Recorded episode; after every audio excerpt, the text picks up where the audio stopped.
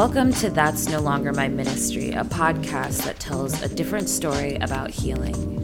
A story of healing as discipline, as real, hard, and uncomfortable work. This is a place where we honor the journeys of marginalized folk actively purging years of programming and the consequence of never being centered. A place for acknowledging and moving through trauma. Place where radical self liberation is sought and no is a complete sentence. You should listen if you're someone who wants to build the kind of life you don't need to escape from. I'm your host, Nadia, a black woman who has spent way too much time trying to fit into a number of spaces that weren't and still aren't meant for me. But that's no longer my ministry. Oh, are we starting now? Yeah. This is it. This is happening. This is it. This, This is now. the podcast episode. People are listening to us right now. All right. Well, right now I'm feeling pretty anxious, which has been so present for me this past week and a half. And I, I do, you know, work and go through my day to day living with anxiety. Mhm. And, you know, I have this like ping ponging in my mind where I'm like, oh, should I go? Should I not go? Should I like cancel or should I just like go with it? And I am now attaching myself to this question of like, what does it mean if I do go? And what does it mean if I don't go? Mm-hmm. And it doesn't have to mean anything negative about myself. So, yes, I'm anxious. Yeah.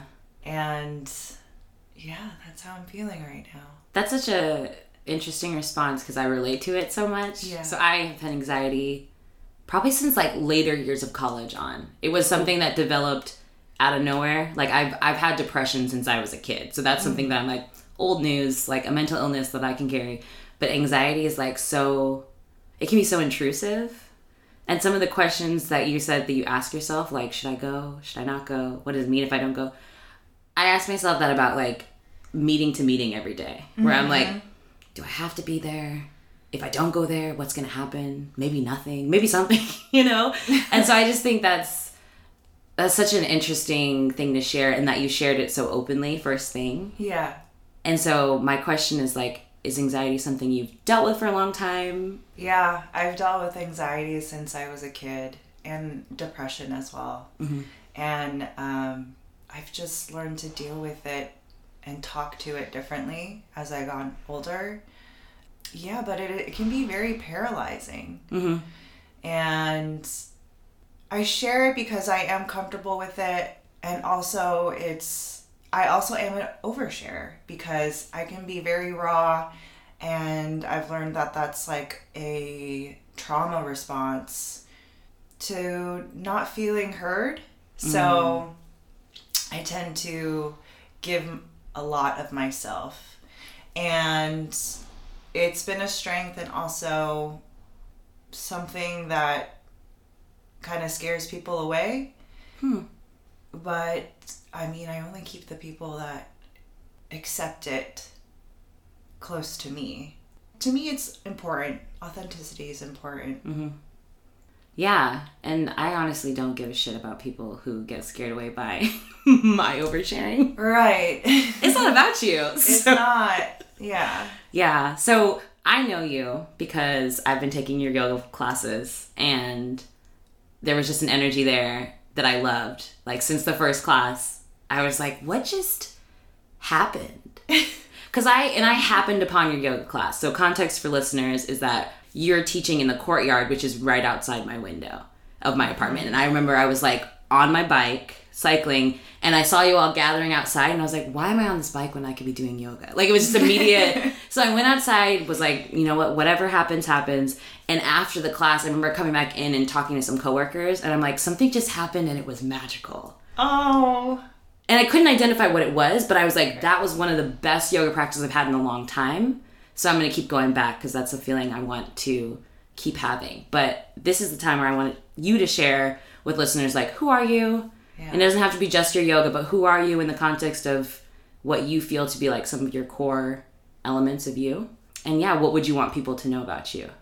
Well, first of all, I have to give you some of that magic back because when I saw you walking in, I was so excited. I could just feel your energy and you were very eager to be in the class. So that's like part of the work of coming to a yoga class too. Thank You're you. showing up for it like wholly and I felt like you did that. So that's part of the magic. I love that.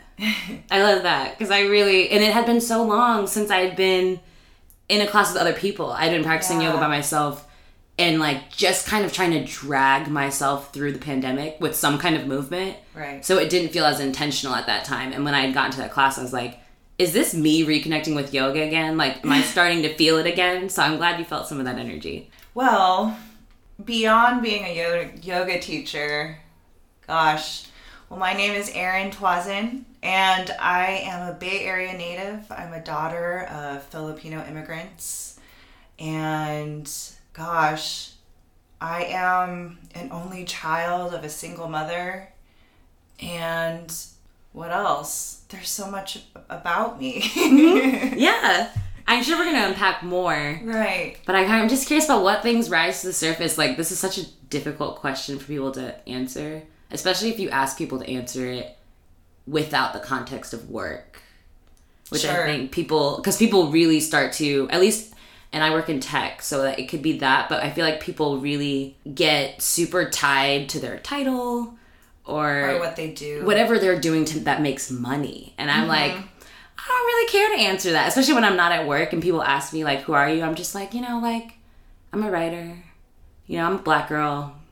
Yeah. I just like to do things with friends that make me happy. Like that's exactly. I am totally with that because I've just been in so many social situations where I've felt judged and measured by what job I have. Mm-hmm. And it made me so uncomfortable. So I made a conscious decision to not ask people what they did for their work for, mm. I think, maybe two years now. Mm-hmm.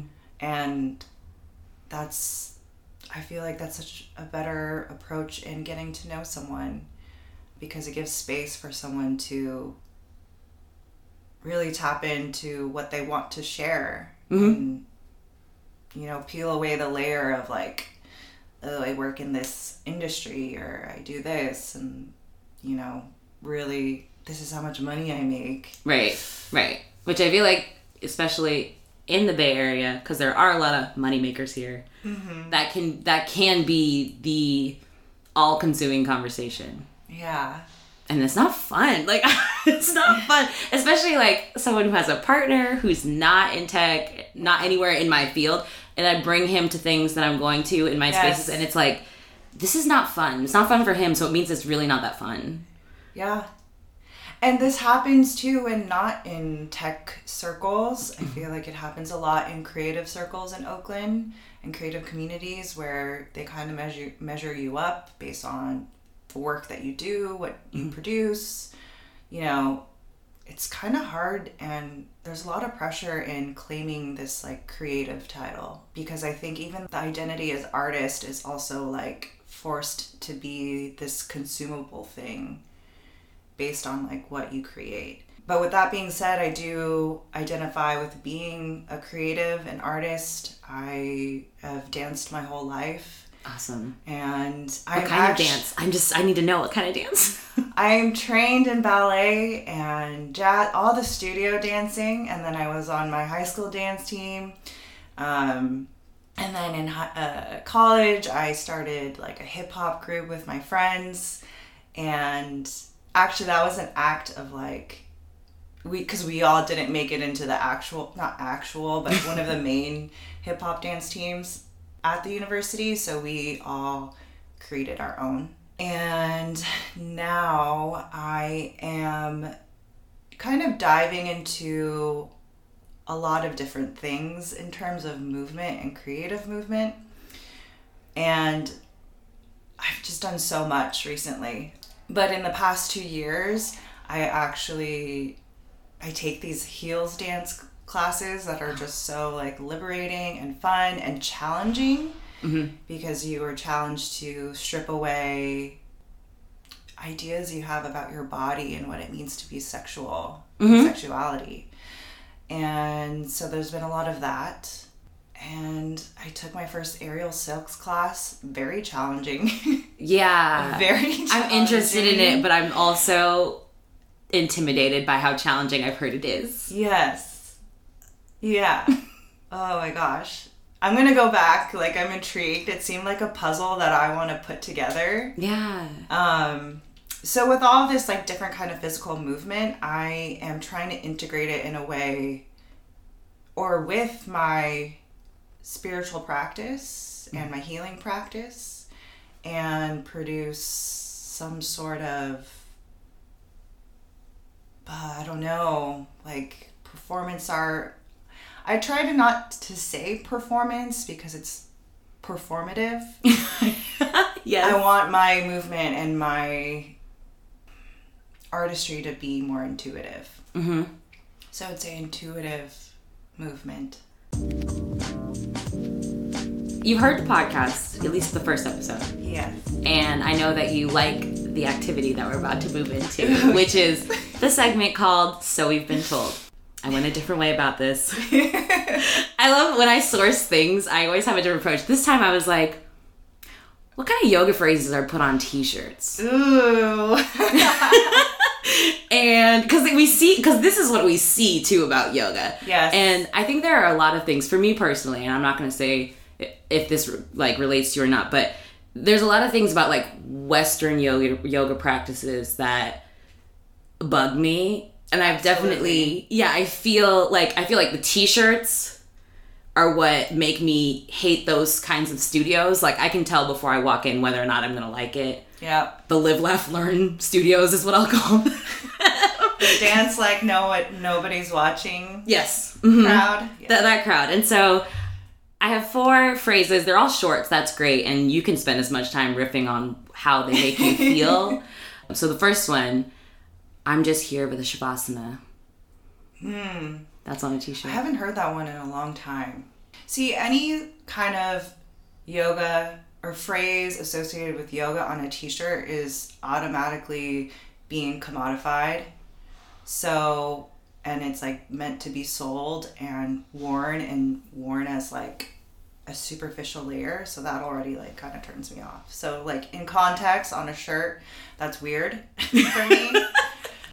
I don't know. Shavasana is where everything int- integrates all the things you learn on the mat and feel and like understand in your body and your mind.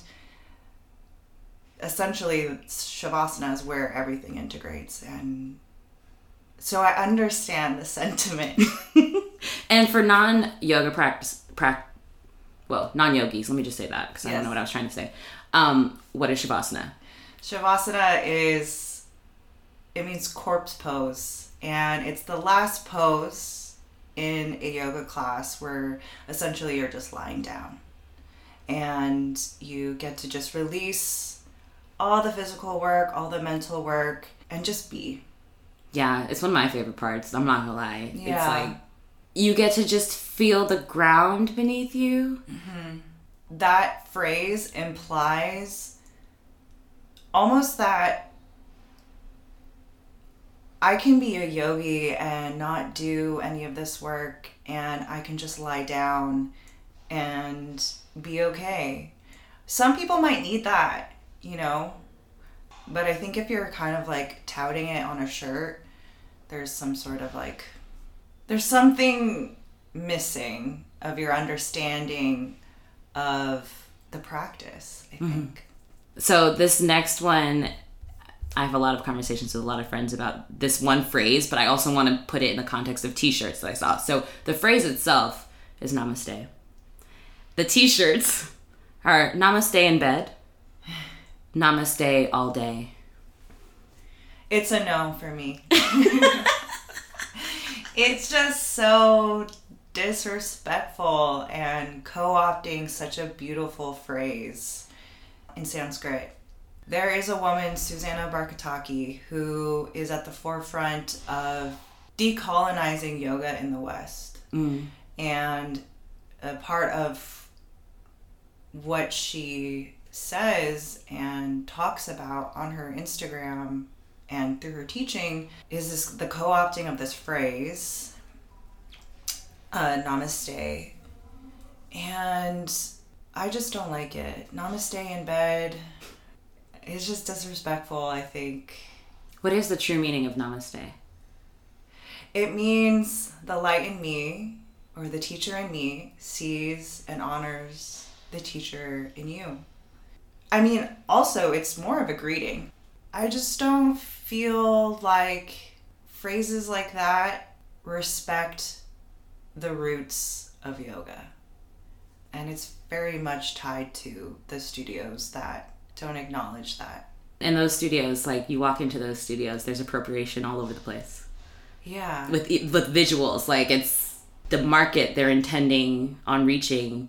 It makes those people feel connected to I don't know what connected to this idea that they have about what I don't I, I don't even I don't even know how to explain. It's just whiteness.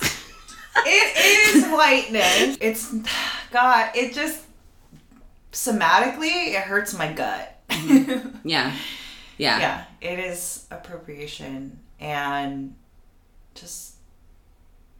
Yeah. That's good. I like that. All right, this phrase, and I, this one's a little bit more general, but it did pop up in the search, the literal Google search, yoga phrases on t-shirts. Um, let that shit go. Let that shit go. I say that in my classes. And it comes from a genuine place. But it also can be interpreted as bypassing. Mm-hmm. Not being able to sit with those negative emotions or whatever you're processing and just to let it go almost feels like you're not you're just like if you were to tell someone let that shit go if someone were to tell me let that shit go i'd be pissed off Me too. Me too. I would rage. Yeah i w- i wouldn't be happy But also, but it's so interesting because you're like, I say that in my class, and also when I first read it, I was like, I'm into that though, because like let that shit go that doesn't serve you, right? Let that like that's that's like all of what I'm talking about on this podcast is like letting shit that you don't need to carry with you anymore go. I mean, those are obviously more specific phrases. I'm okay with that i'm okay with let that shit go i'm okay with let let go of what does not serve you but again just to go back to the point of phrases on t-shirts there's a time and place There's a time and place, and you also don't need to put that on a t-shirt. I don't think everything in the universe is within you. I love this one. Wait, oh my gosh, I'm having deja vu. I'm having deja vu of this exact moment where it's you and not me and you here sitting doing this podcast and talking about this phrase. All right, say it again. Say it again because it's like my body is like We were already here. Everything in the universe is within you. Yes. That is exactly what I try to remind students of to return to within themselves and know that everything that they're working for is possible because you have everything you need inside. It is a little bit woo woo when you like first take this phrase in and it was something I struggled with too when I first became a yoga teacher. It reminds me of people who would tell me, you can manifest your own dreams. Mm. And that was something that I could not contend with for a long time. I didn't understand like abundance mindset or scarcity mindset. And I was like, manifest is just so co opted by white women. Yeah. But now that I'm here, I I've I love that one. hmm And that's that's that's the work in yoga is becoming one with everything that's inside of you. I don't want to add anything because you just said all the right things. you just you just did all the right things, so I, I can't I can't add to that. What is no longer your ministry? this week I've been dealing with a lot of revisiting of my shadows. So all the like sticky, icky, shadowy parts of myself have been popping in to say hi. And what it really comes down to for me is perfectionism and trying to exist in this grind culture. Mm-hmm. And that's just never been for me. And it is now so loudly clear that it is not for me. Hmm. How's it showing up loudly right now? Well, as everyone's getting back into their regular day to day, I'm finding myself not, I don't want it. Like, it's not working for me. Mm-hmm. And it's actually causing more anxiety and fatigue thinking about how I'm going to essentially make it and live in this world, especially as someone who's of service and wants to make these things accessible for people. But also, I need to fucking survive. Yeah. Um, and that's my programming. Like, I have a survival mindset. Mm. And I also have a perfectionist mindset, which I did not know, but I do know now. It is so loud and clear. And it also manifested in some really crazy period pains. Mm-hmm. I'm a large believer in somatics and somatic therapy. And it's deeply tied to my understanding of chakras too. So, energy wheels in the body. I do not function in the 24 hour cycle of work and worth eth- ethic. And for the longest time, I was telling myself, I'm just lazy. And that's just not it. You know, I'm not lazy. I have drive and I have ambition and goals. But the pressure to keep on going and reinventing the wheel right now is very difficult for me, especially as someone who, you know, quit their 40 hour job right before the pandemic. I like 6 months before the pandemic. Mhm. And just like was trying to figure it out and then the pandemic hit. And I was like I'm a yoga teacher with no mainstream of income right now. Right. And then I was like, okay, what's everyone doing? Oh, everyone's teaching online. And then with that, I was like, oh, I don't think I'm ready. I don't feel ready enough to be just putting myself out there Yeah. and teach online.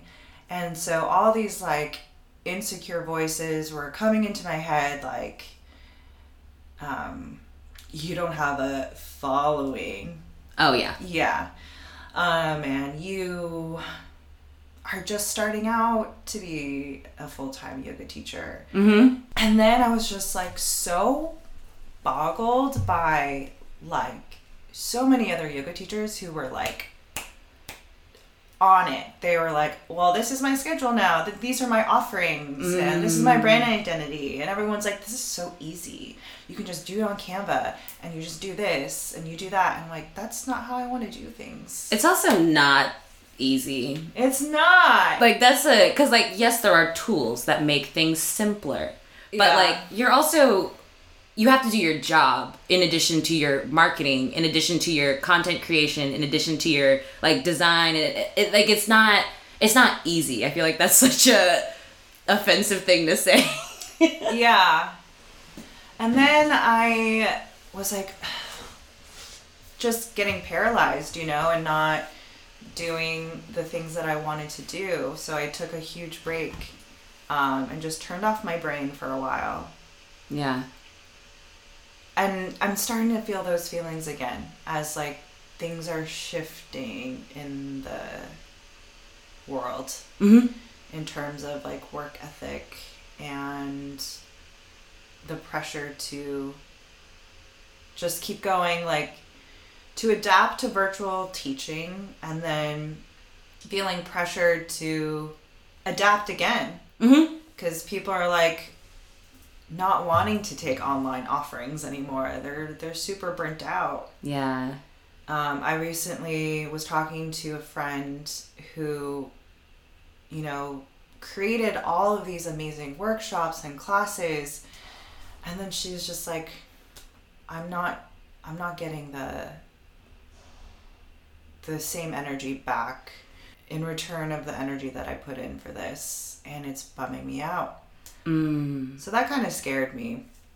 I I'm a perfectionist and I want things to be the way that I envision them because there's there's so much imagery in my mind. But I'm really trying to learn to let that go because I just have to do it Yeah. and learn along the way. It's been something I talk about a lot in class and it's so loudly a message to myself.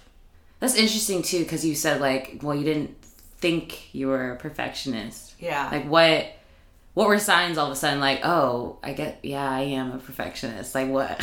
um so currently i my one of my mentors um, at one of the studios i teach with online she is so graciously gives us constructive criticism and suggestions for classes which is exactly what i need i'm the type of person that needs that Mhm. but it's also can easily become so destructive for me yeah. like criticism for me and someone telling me what to do and how to do something is very difficult. yeah. I like I think I'm a better teacher when I have more freedom and liberation in the way that I can use class in the way that I feel is most authentic. But it, that doesn't mean like everything she's sharing with me isn't important. Mm-hmm. I I just am now like finding that there's a tension where I take everything that she says in and it's like hurting me and I like mm. take forever to make these classes and I'm like I have to have my playlist all right and I have to make sure everything is set up perfectly like technologically I'm like hanging on to all these different suggestions and advice yeah. they shouldn't be this like detrimental to the way that I teach Right. They should just be suggestions. yeah, and if that's on me, you know, that's the way I am processing these things. And that's to me it feels like I'm needing to be perfect. Yeah, and I'm also curious because you you even mentioned as one of the things you're letting go is like, or not letting go of, but something that's been programmed into you. I mean, maybe you're trying to let go. Is this like idea of being in survival mode? Yeah. And I'm curious about that because I'm because you also said like six months before the pandemic, quit my uh, 40 hour job. So like being in survival mode is something that has been programmed into you. So like the mm-hmm. idea for me personally, I'm like, if I quit my 40 hour week job tomorrow, my anxiety would take over and I don't Right. and I don't know what would come out of it. I just don't know. Mm-hmm. And that scares me too. yeah. I mean, it's not for everyone. And I do acknowledge how privileged I am to be able to have figured it out yeah. and have the support system to do that. Uh, but it was not an easy decision. I was at this job for about four years, and even before then, as I was leaving college and then working job to job to job, that's that's what it was. Like I kept getting burnt out and not knowing what was going on inside of me, and just skipped around a lot. And mm-hmm. then finally, I was at this 40 hour job where I did have, you know, benefits and a salary and all the good stuff. Healthcare, I guess. It's good stuff. Like healthcare. It is. this country does not make it easy for you to have healthcare. So yeah, but I don't. I mean, our healthcare system is interesting. I was finding myself just getting my mental health just plummeting. Mhm. And I was not a happy person at work. And I was supposed to be the happiest person at work. I organized all the social events Oh wow. and I essentially was the leader of community there. Mhm. It was really difficult. Also to see everyone else like almost mowing around and like so unhappy Mhm. and being forced to work while they're sick. And I was getting sick. Every like month I would be sick. Oh, And I was like, there's something wrong. Um, and I was so unhappy, and everything felt like an attack to my system. mm, So I had to leave. yeah. Yeah. I'm really, that's, I'm proud of you. I didn't even know you in that time. It was the best thing that I could have done for myself because for the longest time, I was asking for a break. Yeah. There was a moment in time or a year where I was unemployed, and that was the worst year of depression that I've ever had, and I didn't do anything. But that was not a true break where I mm. was intentionally trying to understand who I am and what I want. Yeah. It is really hard because we live in a world that enforces this like arbitrary thing of like this is how much you have to work Yeah. to be okay. Right. Yeah, and then a lot of companies try to convince you that what you're doing is okay because they give you all these great perks. Right. know? Like we have a wellness package for you to take care of yourself. But you can't take you can't take advantage of that if you're just working all the time. Absolutely not. Just- I'm just like, no. Love talking about like these things that you're trying to unprogram, and I really want to get into the work you've been doing because it's the work for me, and that's the name of this segment. And so, and so, one thing that I feel like this was like when I introduced you to the pod was I heard that you were working on some healing from ancestral trauma. Yeah. And I'm curious about the link between ideas of perfectionism and how you've grown up, like your identity, how that all comes together. Like, where did these beliefs about perfectionism come from? And what's the work you're doing to start to undo that? So, for me growing up, especially as an only child, I had a lot of the attention on me. Mm. Even though I did have a huge, huge family, Yeah. I have 20 cousins on my mom's side and like 20 cousins on my dad's side. Whoa. Yeah. It's because, you know, we're pressured to do the best that we can, Mm-hmm. uh, especially as first or second generation children who are given this opportunity, you know, to, to be here and make it. Yeah.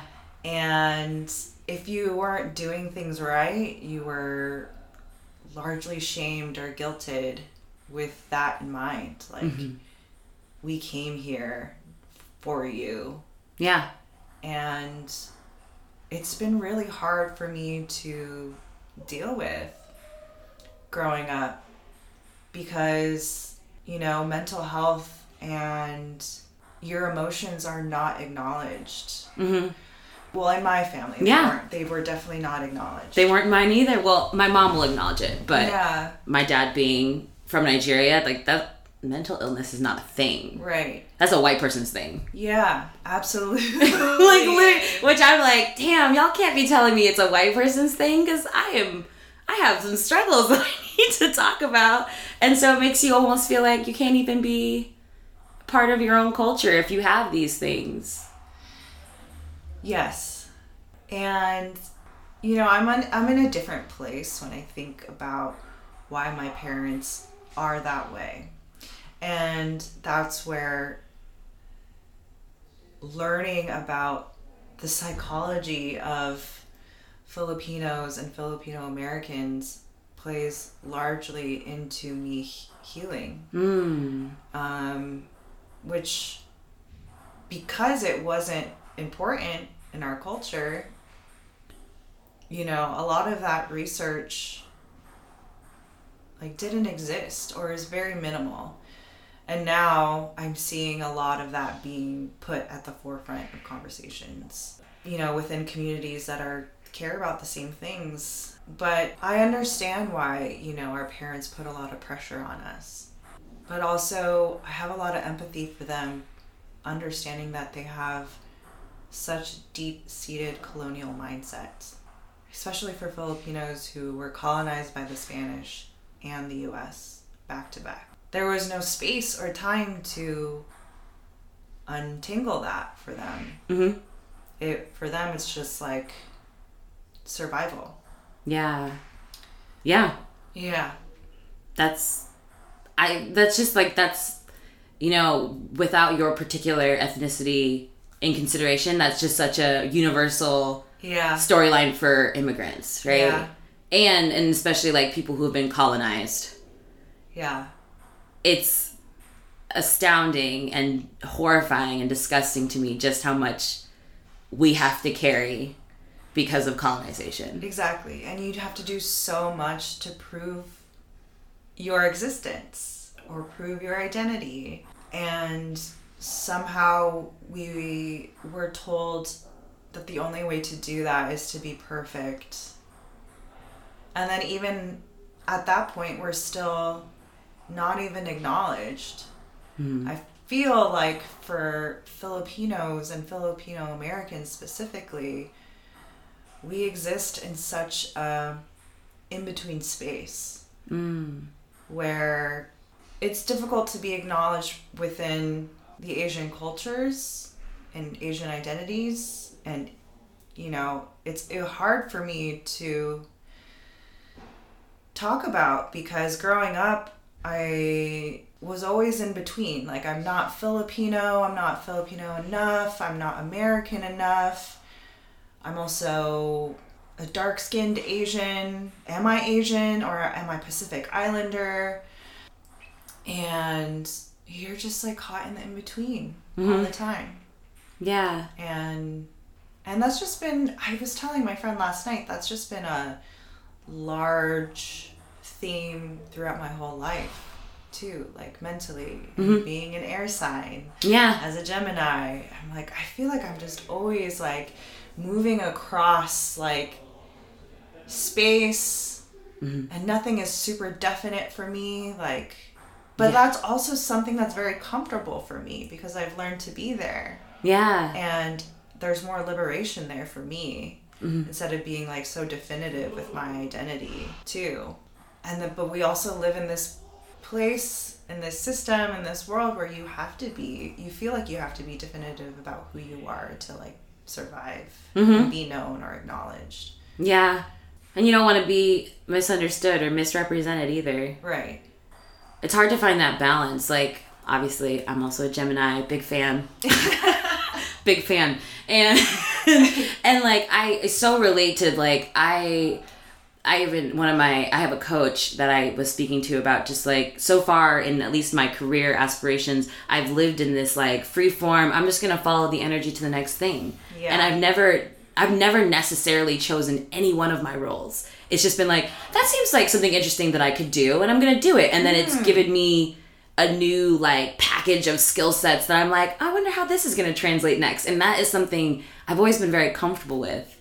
But then all of a sudden recently I'm like, I don't wanna be misunderstood or misrepresented. So when I'm like reached out to for my next thing or when I'm reaching out for my next thing, what is something solid and like grounded that I can tell people about who I am and what I want to do it. And I didn't know. yeah i've struck I, that resonates with me so much. yeah. I've struggled with that too. I never did well in interviews. Yeah. you're doing you're doing I- great right now. I'm here. I'm like, no, that's not true. That's that's 100% a lie. yeah, I mean, I get a lot of anxiety when someone's like, "Tell me about yourself." Like, well, I have so much to say, yeah. and that's actually what it reignited my healing journey too. Is when, as I was trying to figure out what I'm doing as a yoga teacher and ultimately what my like mission is, I couldn't really pin it down and I had a conversation with someone who who who I believed was going to help me kind of form those. Mm-hmm. And she asked me that question and she could feel my energy shift and she was like maybe you're not ready for this program. Like you should get in touch with what you no it wasn't a bad thing. It was like mm-hmm. she sees me for sure and it helped me. And you know i thought i knew myself but really the next thing that happened was meeting my my life coach who helped me understand who i am or like put it into context and that was also a large part of my ancestral healing because it was within a community of immigrant children. So tell me about that that like because that's like the beginning of the work is really getting to know you, mm-hmm. which sounds like such a massive undertaking, and it is for like for anybody who's like I really don't know myself. How did that start for you? How did you, and also how did your life coach kind of help you like chip away at getting started?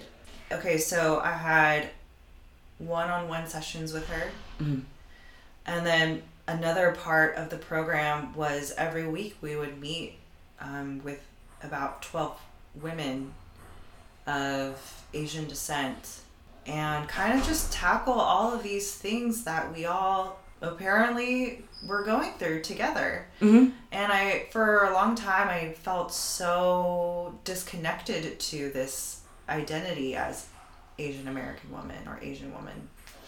But being in this space with these women week after week and hearing everyone's stories, Yeah. because that's stories are the medicine, was super healing for me. Yeah. And also felt like a real community. And we talked about like how to shift your beliefs. We talked about fears and abundance mindset Mhm. and just so much. And all in the scope of like we all have this programming to kind of release. Mm-hmm. It was such a great experience to have gone through through the pandemic. I'm curious, like, were there some common themes that were showing up for all of you? So definitely perfectionism was all across the board, something we all shared. The need to people please and thinking things are just not in your reach. Mm. And feeling really restricted by expectations and shame and guilt. And oof, there's so much. And feeling and playing very small. And being comfortable there and realizing that it's actually very destructive. And also during the last part of our time together was very recently and it was during the shootings in Atlanta and that was a very obviously traumatic thing to experience as an Asian woman. But to have that group during that time was the best thing that I could have had. Mm-hmm. because what I've personally gone through in terms of like the male gaze was was great. I mean, it's what I needed and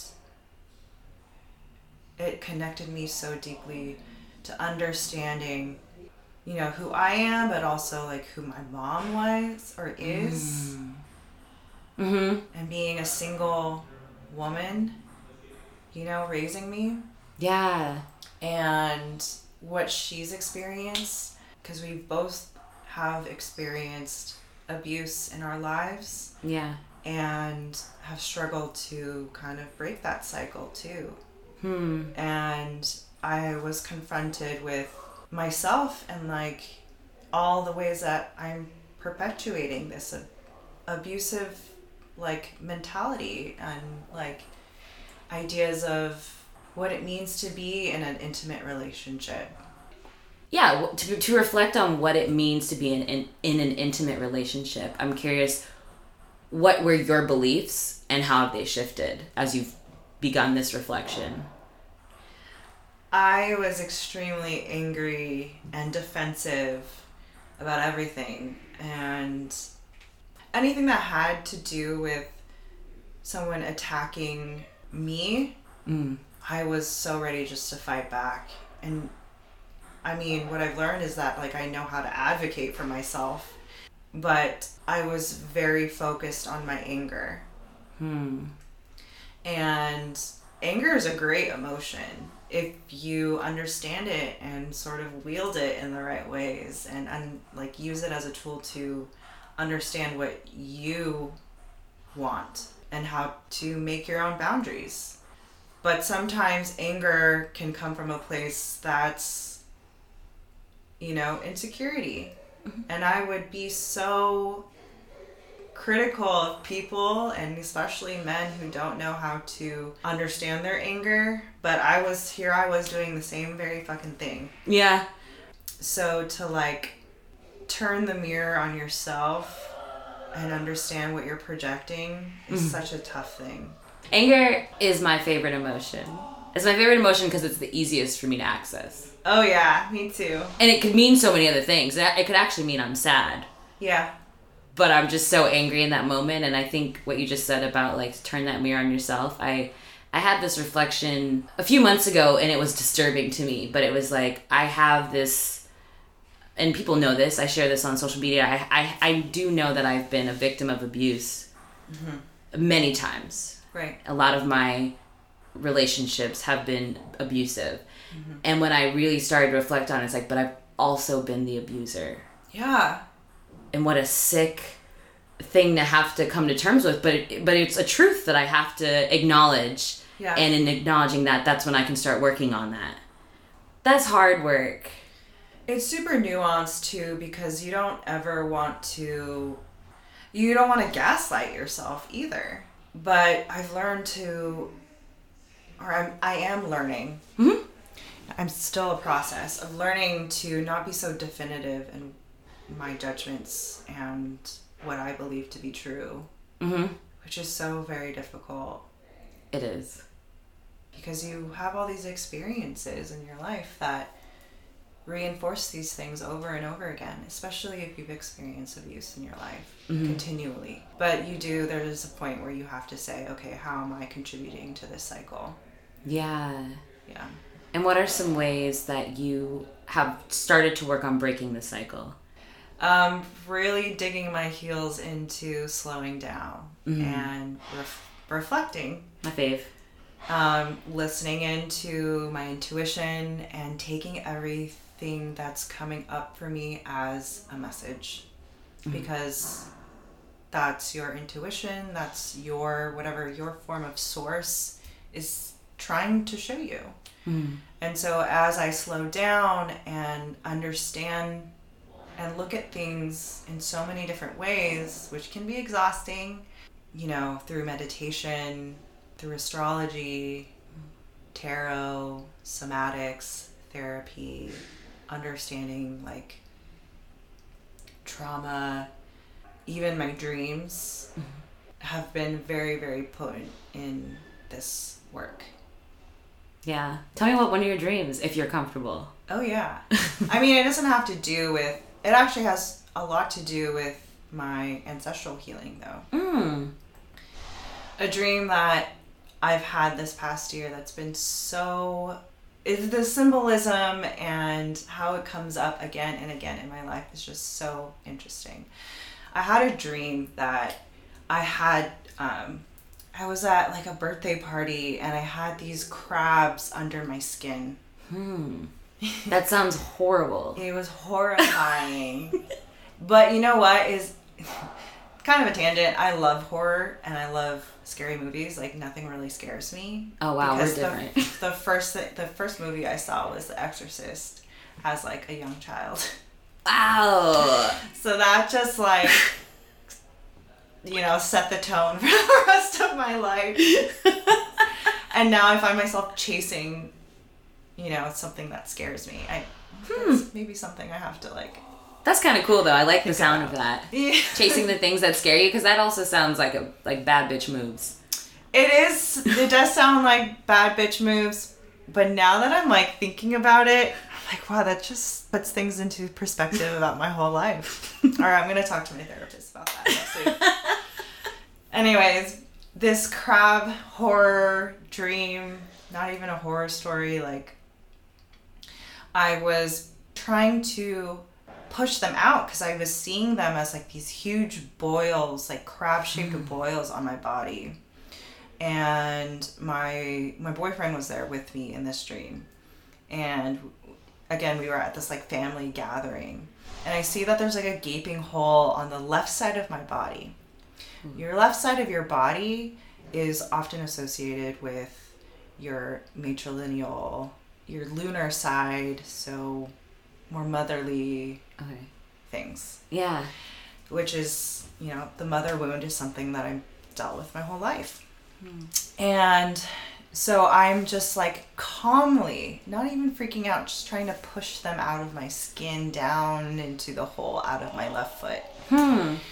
you know there were two crabs on my shoulder that were not i was like how can i get this all the way down out of my left foot? So the crab in like common dream analysis represents something an att- attachments or something that's clinging to you. And for me it was so apparent that these things these attachments these wounds these things i'm working on i'm attaching myself to them so much and they're clinging on Mhm. and i'm trying to push them out i spoke so i spoke to my therapist too about this and like i was like really fixated on the imagery of the crabs just staying with me and i couldn't do anything about it Mm. and I've come to understand it as like there are always going to be things that I'm going to have to hold on to and what I do with these things is important and that's that's also the work is like being able to hold space yeah. for as long as I need to and being very patient and they might not ever leave me hmm um, so creating a relationship with those things. And I largely believe those two crabs represent my relationships with my mom and my dad. Mm. And the crab too holds a lot of weight in Filipino culture. And that's something that came back to my memory recently as I'm like planning to get these traditional Filipino tattoos. Oh. And the the person was like, "Well, we can use crab symbolism." And I was like, "What?" Wow. and they because that's like a common symbol and these like indigenous tattoos and you know that was just like just the interconnectedness of it all it's just it feels very like mystical but it's just so real for me Mhm. And also it just calls back to a memory of my mom. As a kid she would cook one of my favorite favorite dishes is coconut and um, crab and coconut milk. Oh. and it's so good and my mom would make it for me and you just make it in this huge pot. And she would take the time to crack open and take out all the good stuff for me Mm. to enjoy Yeah. she would do all of that work for me and just remembering this story and relaying it to my therapist was so healing. And I saw my mom in such a different light because I think all these years I've suppressed a lot of good memories. Mm. Yeah. Yeah. That's amazing. I I don't remember my dreams very very often. So like to hear such a vivid dream with so many rich messages that are so connected to who you are. Yeah. That's amazing. Yeah. And it's cool that like part of your healing journey was just sharing that story with your therapist. Mm-hmm. Um, I love that you say stories are medicine because that's I wholeheartedly believe that. Yeah. Otherwise, I wouldn't be doing this podcast. Yeah, it's something I'm going to remember. This experience with this dream and how it's helped me remember who I am and who my mom is. Mm. Because, you know, for the longest time, I've always seen her as someone who just is super critical of me and, you know, put a lot of pressure on me. Like I said, I, I forgot all these good memories I've had of her. Yeah. And then over the pandemic, she showed up for me in so many different in a, in a new way. Not even a new way. Mhm. You know, just in she sh- has showed up for me in a way that I was able to see again who she was. She would bring me groceries. hmm She's worked in a hospital, so she was a first responder too, and she would take the time to bring me groceries. And then one day, I think it was for Christmas, she made the crab dish, and she hadn't made it in a long time. Mm. Yeah. That's amazing. I love that. I love that some of the work has been. I don't know if mending is the right word because I don't know if your relationship with your mom needed mending, but it was just kind of like reinvigorating this relationship and this powerful model of your life. Yeah. And just, I mean, from my own experience and from a lot of my friends, it's like your relationship with your parents can alter your life significantly. I mean, Oh really. yeah. I haven't even gone into like, you know, the shit that I've gone through with my mom. Everything that I've gone through comes back to that relationship, all the good and the bad. Yeah, and it's it's it's work just acknowledging that. I know mm-hmm. that my relationship my relationship with my dad has always been complicated. Mm-hmm. So complicated. And for I would say most of my years in the household, like in the house with my parents, it was mostly a negative relationship. I mm-hmm. couldn't I couldn't make way to see any of the positive Yeah. And a lot of the work for me now has been still acknowledging those things and and validating them. Like those feelings were absolutely valid and and real and necessary. But like you said like there was a lot of neglect happening to all the positive things. And there are so many positive things.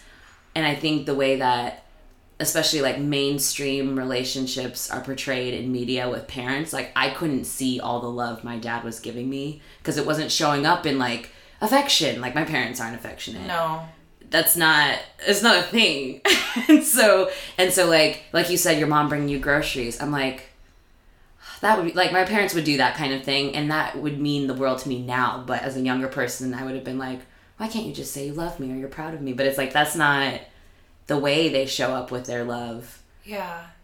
I don't, it's such a healing thing to be able to reconnect with the loving parts of your parents despite all of the stuff that you go through with them Exactly. And like what I like to share, like I said earlier, is that through yoga or whatever healing practice you have, you're you're coming back to yourself and you're remembering your humanness, right? Mm. And I think for a long time I was so selfish in trying to do that for myself. I wasn't doing that for my mom Mhm. because we had a very difficult and contentious relationship growing up. Like we were not close. Yeah. It was very difficult. And we were the only two people in the house because I'm an only child and she was a single mom. yeah And to be able to see her in a different way at this time in my life has been very healing. And I can see her humanness. hmm For so for the longest time I just felt like she was the most critical person, most cutting person ever. Yeah. And as one day, as she was giving me this like criticism, I could see her for who, what she was projecting. She just is someone who was criticized for the way that she looked her whole life. Hmm. And I would always take that so personally. But there was just one specific time in the past year where I heard her say something about my body, and I was like, I can see how hurt you are. Mm. And that hurt me so much. hmm And I saw her humanness. Yeah. I had so much empathy for her. And she may never, I'm never, no, I'm not going to say never, but I haven't had that conversation with her. We don't really have in depth conversations like that. But I always wonder if she'll ever understand that for herself. And that's okay if she doesn't because I think part of my job and in respect to her and what our ancestors have gone through to be judged so harshly and criticized and used and abused. I have a responsibility to acknowledge that and hold space for that and give my mom that acknowledgement that she needs. Mm-hmm. Yeah, because I mean, and I was gonna ask you this, and I you may have you kind of answered it, but I'm not sure. Like, is because is your mom open about some of the stuff she's experienced? Like, will she tell you stories? And I only ask that because like my dad doesn't, uh-huh. and so sometimes when I'm trying to access like his humanness, I know there are things that have happened in his life that he'll never share with me. Mm-hmm. And I and so when things happen when he kind of projects that onto me I'm like oh but you've gone through so many things. And some of those things that I've that I know about I've only heard from other people. So I can't imagine what else he's holding but like I don't know all those stories and so I'm just curious like has your mom shared any of those stories with you about you know just being super criticized being you know being in environments where she had to be super perfect? There's a lot of secrets and there's definitely a lot of things i don't know. Mhm. and that is definitely my mom's or my family's way of protecting us yeah. And but being a very curious person and someone who reflects a lot and you know i can take all the bits and pieces that i have heard and put it together. But i will say like i she doesn't share a lot. She's very reserved. Hmm. And i get that from her. Because otherwise i'm like chaotic i remember okay so i remember one time she told me in the Philippines, you would be considered like C class because you have darker skin. Oh. And I have lighter skin. And so, you know, I would be, tr- I'm treated differently. And, you know, hearing that as a young girl here and then going to like a predominantly white school, private school, um, didn't do so well on my mental health. And I don't blame my mom for saying those things. Mm-hmm. It's just the way that, you know, people in the society in the Philippines, they are obsessed with America and the US and Western beauty standards. Like, obsessed. Yeah. So that only shows me, you know, what she had to go through growing up. Yeah. And they are also conditioned to like be proper women. Yeah. and like and also my mom was her role in her family, she is one of like I eight or eight siblings That's a lot. she bared a lot of the weight of like taking care of the family too. Hmm. That from what I know. Mm-hmm. So there was a lot of pressure on her. Yeah. And she's also I believe one of the only ones that, you know, went to college and then pursued the medical field in the US. Wow. So that's a lot of pressure on her. Yeah. Talk about trying to be perfect Yeah. In an entirely new place, Yeah. away from your family and what you know and who you are. And Yeah. And can't imagine the stories that she has, honestly. Yeah. Some cute stories are like flooding in my mind cuz she grew up in a province in the in northern northern Philippines where she would you know like climb banana trees mm-hmm. and ride water bu- buffalo in like the rice fields. You know, like what a pleasant story, but you know, they really struggled. They would share like one piece of fish mm. between the entire family for dinner Yeah. tilapia and those are the stories that i hear and all about all the hardship and then also coming to America, she did a really good job of making me feel like we were good for the mm-hmm. longest time. And I it took a while for me to understand what they went through coming here.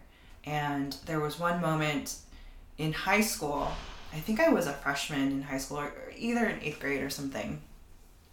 And like I said, she sent me to private Yeah. predominantly white schools, um, and I did not do well. There was just something in me that was like, this is not for me. But Yeah. it was such a like strange thing where she put me in these schools, but also she would be like, oh, don't be friends with all the white people, Hmm. you know. And I, it would, it was such a confusing message. Yeah. And then, you know, I don't think she could have anticipated this time where I was like, well, racism doesn't exist anymore. And she was like, Erin. yeah. Oh boy. I can't believe those words came out of my mouth. While you're carrying also the story of your skin being too dark among white people. Yeah. Yeah. I don't know. I was a very confused child. I was Yeah. receiving mi- mixed stories all the time. Mm-hmm. My aunt was also in the in the room and they had to sit me down and they were like when we came here and moved here and bought our first house Mhm. as Filipino immigrants, the KKK burned crosses on our front lawn. And from that point on, my my life, my worldview changed, Mm. and I just started to always interrogate and look into everything. Yeah. I think it's important to. I feel like I don't know how many people I have come across who don't believe that. Like the people think that KKK is so far removed from present day, or even like our generation, or you know or what I even mean. here in the Bay Area. or even here in the Bay, like, cause well, and it's cause, and I always, I always tell people this story when people like to challenge me a lot when I talk about the importance of being openly black in white spaces. They're like, but we, do we really need that? We've gotten so far, you know, Oh. things have gotten so far, and you know, it's not like we have the KKK. Well, it's like when I was a kid and my family moved to Louisiana. We actually were trying. That was the place where my parents were trying to get their first house, and they moved into a neighborhood uh, where one of the grand wizards of the KKK lived. And I guess when we first decided to put an offer, the landlord was threatened by the KKK, like, if you let this family move in, then we're going to kill you. And the landlord was like, this family's really cool. Like, like I'm going to let them know this happened, but I'm not going to keep them from buying this home. But then it was like, then my parents got a letter that they, they would murder me and my siblings oh my gosh. and people don't like realize that it, it's still happening, right? Like the KKK is still alive and well. Yeah. They may have a new uniform sometimes, but like, Yeah. like you know, what I'm saying? it's like they're still there. I mean, they could be among us every day. Like we're Yeah. not. And so I just think that's that's such a poignant story, especially right after you shared like a time in your life where you were like, well, racism isn't a thing anymore, and then that happened to your family, and then now that's like shifted Yeah. how you see things moving forward. Yeah, that was a big conversation. There's just, you know, my mom tried so hard to protect me and keep these things from me. Mm. And I totally understand it, but actually being more open with it helped me. Mm-hmm. Yeah. And I suppose, or at least I think, that breaking the cycle could mean like you are more transparent about your own experiences, whether or not you have children, but like with your friends, with your community. Yeah, that's part of my purpose here Mm. because I've lived a life where I've felt so shut down and like quiet. I'm here to continue sharing stories in a very in a more honest and real way. You know, I mean, it's not that I wasn't I'm very open and I share so much, but again, it was coming from a place of like proving myself. Mm-hmm. Whereas now, sharing stories and sharing my experiences and my understanding of them is much more than that. there's a lot of things we have to do in order to manage the chaos of our minds and all like even just manage the work we're doing and actively healing sometimes that can be very depleting and so i like to talk to people about what their escape is whether it's healthy or unhealthy there's no judgment there because i believe what you need to do to get through is you Yeah. I'm always trying to gather more information and gather more ways to help myself. I'm like, I'm trying to learn all of these healing modalities too as a yoga teacher. yeah Um, so it does get, get exhausting. Um, what I do is sit on my ass and watch like 20 episodes of Real Housewives. oh which one All of them. like, all of them. respect I love Real Housewives of Potomac, so do i of Atlanta. amen I even watch Beverly Hills, haven't seen that one yet Orange County. I watch all the crazy white women. and I don't watch New York though. just because lack of time or you don't like the area I just like I haven't been hooked on that one yet. yeah But yeah, I watch Real Housewives. Sometimes I find myself crying because I'm Oh, like, yeah. I relate.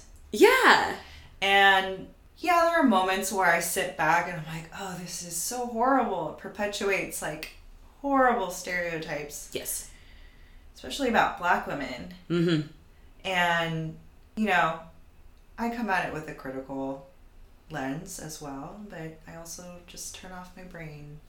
yeah there's an art form to watching shows acknowledging like the problematic nature but continuing to watch. Because i think like, we can make ourselves work too much if we're gonna just spend the time unpacking everything. And so i i like have to actively give my myself permission to watch and be like that's wrong. They're wrong for that. Mm-hmm.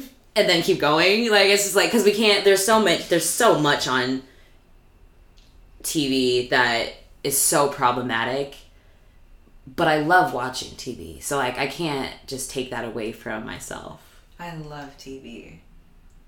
And I've always watched reality t- television since I was a kid. Um, it's just been so fascinating, and I've learned a lot. yes there is a lot to learn There is a lot to learn. and i think that yeah that was that was like where i was failing myself and saying like oh well i wouldn't get to like i learned so much Yeah. From real housewives I've, I've also learned how to you know like snap back at people from mm-hmm. and like advocate for myself and like Yeah. set hard boundaries Yeah. from watching Real Housewives. Just a little plug for people who feel like they shouldn't watch it. But there's there's so much to it. But I love that that's one of your one of your escapes. Yeah. What are some of the boundaries that you put into your life? Boundaries like with your own work and your life and like trying to make sure you're honoring both sides of it. Hmm. I take rest whenever I need to. Mhm. And that's a hard question for me right now because I don't have much work. Well, that's like, I'm like that's a good thing. yeah. But also rest. I mean, just saying that you t- you rest a lot. For me, I'm like that's that's a boundary in itself, because there are so many things like you mentioned at the very beginning about grind culture mm-hmm. that tells us that rest is laziness. Like I think this was in the first episode. You can rest when you're dead. Like rest was oh, never right. something I prioritized. So like even just being like I rest a lot. I'm like that's huge. Yeah. I have to.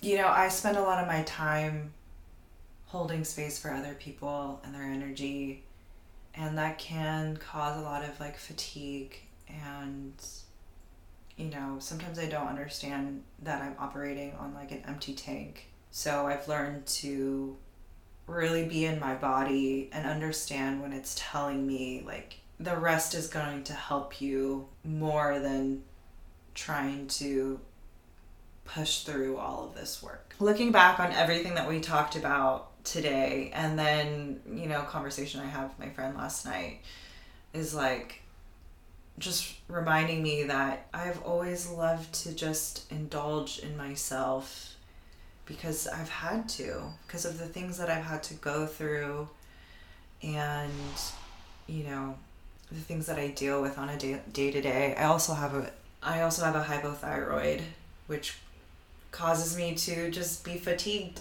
mm-hmm. 24 7. Yeah. And it's something I've prioritized. I can't see myself ever being someone who is working all the time, which is the total antithesis to my mom. She's like a workhorse, she's not retired. Any last closing thoughts, words? Especially for people who are interested in doing like ancestral healing work. Uh huh. Any like advice for where to start or how to start? You just got to open the door to having those conversations with people in your community or your parents. Mm. And that also might just come naturally in being curious about yourself because if you want to learn about yourself you gotta like dig deeper in, and get down to the roots of where you came from. And that naturally just informs you of where you have come from. And then you start to understand you know how that's informed everything that's happened in your entire life. Removing all those layers. It can be very scary. What I love to share through my own work is that it can be fun. It's fucking wild. you know, like the landscapes of your mind and your body have so much to share and tell to yourself and to everyone around you. And those are like imprints of the past and your lineages our presence, your parent presence, my presence and existence right now is like in the image and in the story of your ancestors. Mm. And that's very important and potent mm-hmm. in healing work, especially. This podcast is a labor of love, and too often, labor by Black women happens without compensation. If anything in this episode resonated, and if you're taking anything along with you today, please consider donating to our Patreon or sending funds via Venmo. All information is available on that's no longer my ministry.com. Also, wherever you're listening to this episode, please consider subscribing and tuning in to next week's community release. Bye, fam.